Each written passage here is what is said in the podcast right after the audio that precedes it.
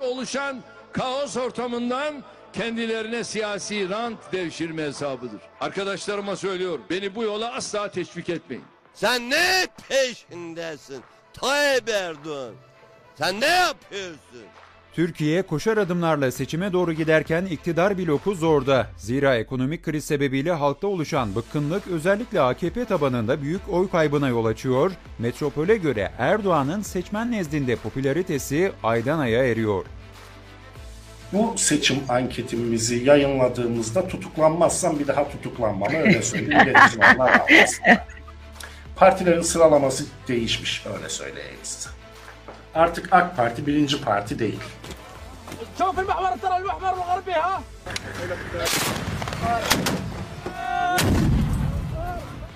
Her zamanki bilindik çatışma ve sınır ötesi harekat senaryoları dışında bu gidişi iktidar açısından tersine çevirebilecekse çok az şey var.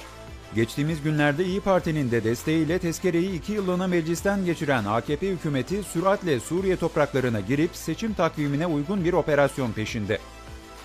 Suriye'den ülkemize yönelik terör saldırılarının kaynağı mahiyetindeki kimi yerler konusunda artık tahammülümüz kalmamıştır. Buralardan kaynaklanan tehditleri ya oralarda etkin olan güçlerle birlikte ya da kendi imkanlarımızla bertaraf etmekte kararlıyız. Erdoğan'ın işaret fişeğini verdiği sınır ötesi operasyon ilk değil. iki bin on altıdan bu yana her seçim öncesi A K P iktidarı Suriye'de bulunan Y P G P Y D unsurlarına karşı harekat başlattı. on beş Temmuz sonrası ortaklık kurulan Milliyetçi Cephe'yi A K P'ye perçinlemek için ilk olarak Fırat Kalkanı operasyonu gerçekleştirildi.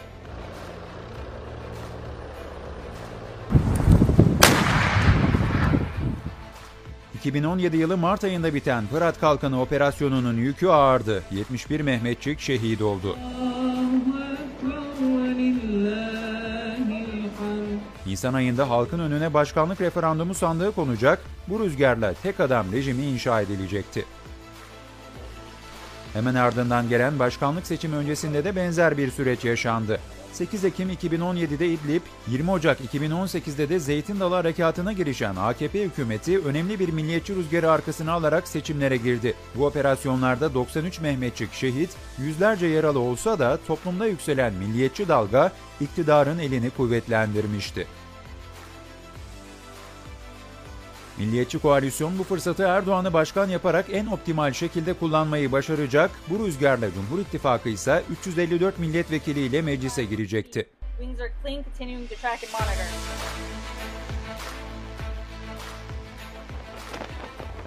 Çatışmaların düşük ya da yüksek yoğunlukla devam ettiği süreçte Rusya'nın Türk ordusunu yirmi yedi Şubat iki bin yirmi'de İdlib'de havadan bombalaması ve otuz dört askerin şehit olması da ustalıkla örtbas edildi.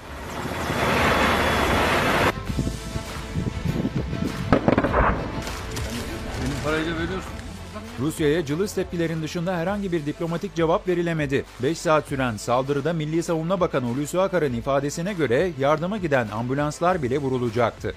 Birliklerimizin bulunduğu yerler önceden Rus Federasyonu'nun sahadaki yetkilileriyle koordine edilmesine rağmen bu saldırı gerçekleştirilmiş.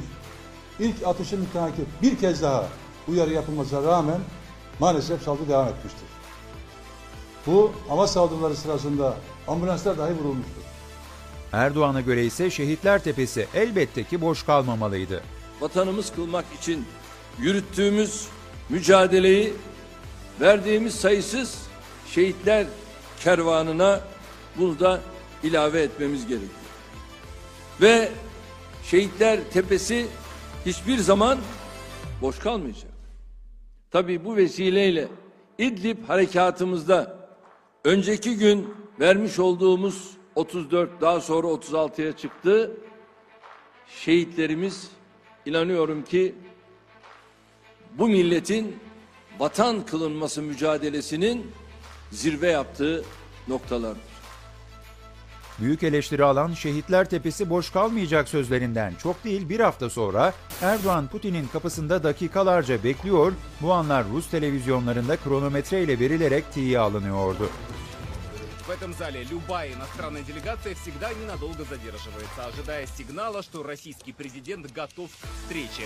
Для турецкой делегации время ожидания неожиданно подрастянулось. Эрдоган молчит и смотрит в одну точку, лишь изредка переводит взгляд.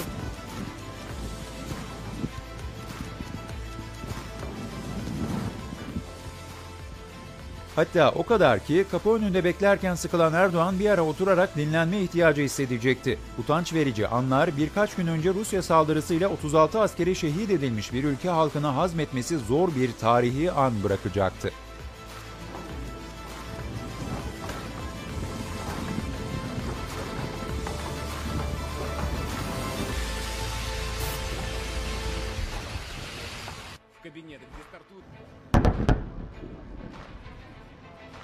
İdlib harekatında Türk askerinin kayıp vermesinin en büyük sebebi olarak Rusya'nın koyduğu uçuş yasağı gösteriliyor. Karada ilerleyen Türk askerleri havadan korunamadığı için açık hedef pozisyonunda bulunuyor. Son tezkereye hayır oyu veren C H P'de yeni bir İdlib faciasına davetiye çıkarıldığı düşüncesinde. Böyle bir operasyonun kara harekatı olarak gerçekleştirilmesi neredeyse bile bile intihara gitmek demek. Arazi yapısı düz, herhangi bir engebe yok ve her şeyden önemlisi hava desteğiniz yok. Yani Türk askeri böyle bir operasyona kalkıştığı takdirde keklik gibi avlanacak.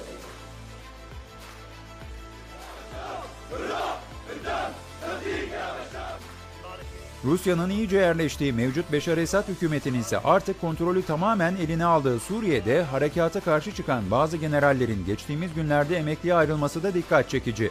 Beş generalin sırayla görevden ayrılmaları C H P'lilere göre tam olarak bununla ilgili. Suriye'de e, yapılacak olan herhangi bir askeri harekatın zorlukları ortada. E, bu zorluklarla e, karşı karşıya olacağını düşünen bazı askerlerin e, buna e, bir şekilde e, tereddütlü bakmaları e, herhalde e, onların bazı davranışlarından sebep olmuş olabilir. Türk bayrağı da cebinde.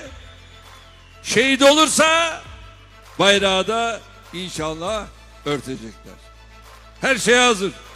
Suriye'ye yeni bir askeri harekatın ne zaman yapılacağı belli değil. Ancak daha önceki operasyonlardan sonra şehit tabutlarına yaslanarak miting yapması çokça eleştirilen Cumhurbaşkanı Erdoğan'a C H P lideri Kemal Kılıçdaroğlu'nun bu kez farklı bir teklifi var. Ha efendim bizim askerlerimiz şehit olsun. Bunu istiyor beyefendi. Niye bizim askerimiz garip, garip gurebanın evladı çocuğu orada şehit olsun? Komando marşını söyleyen Türk vacılar var.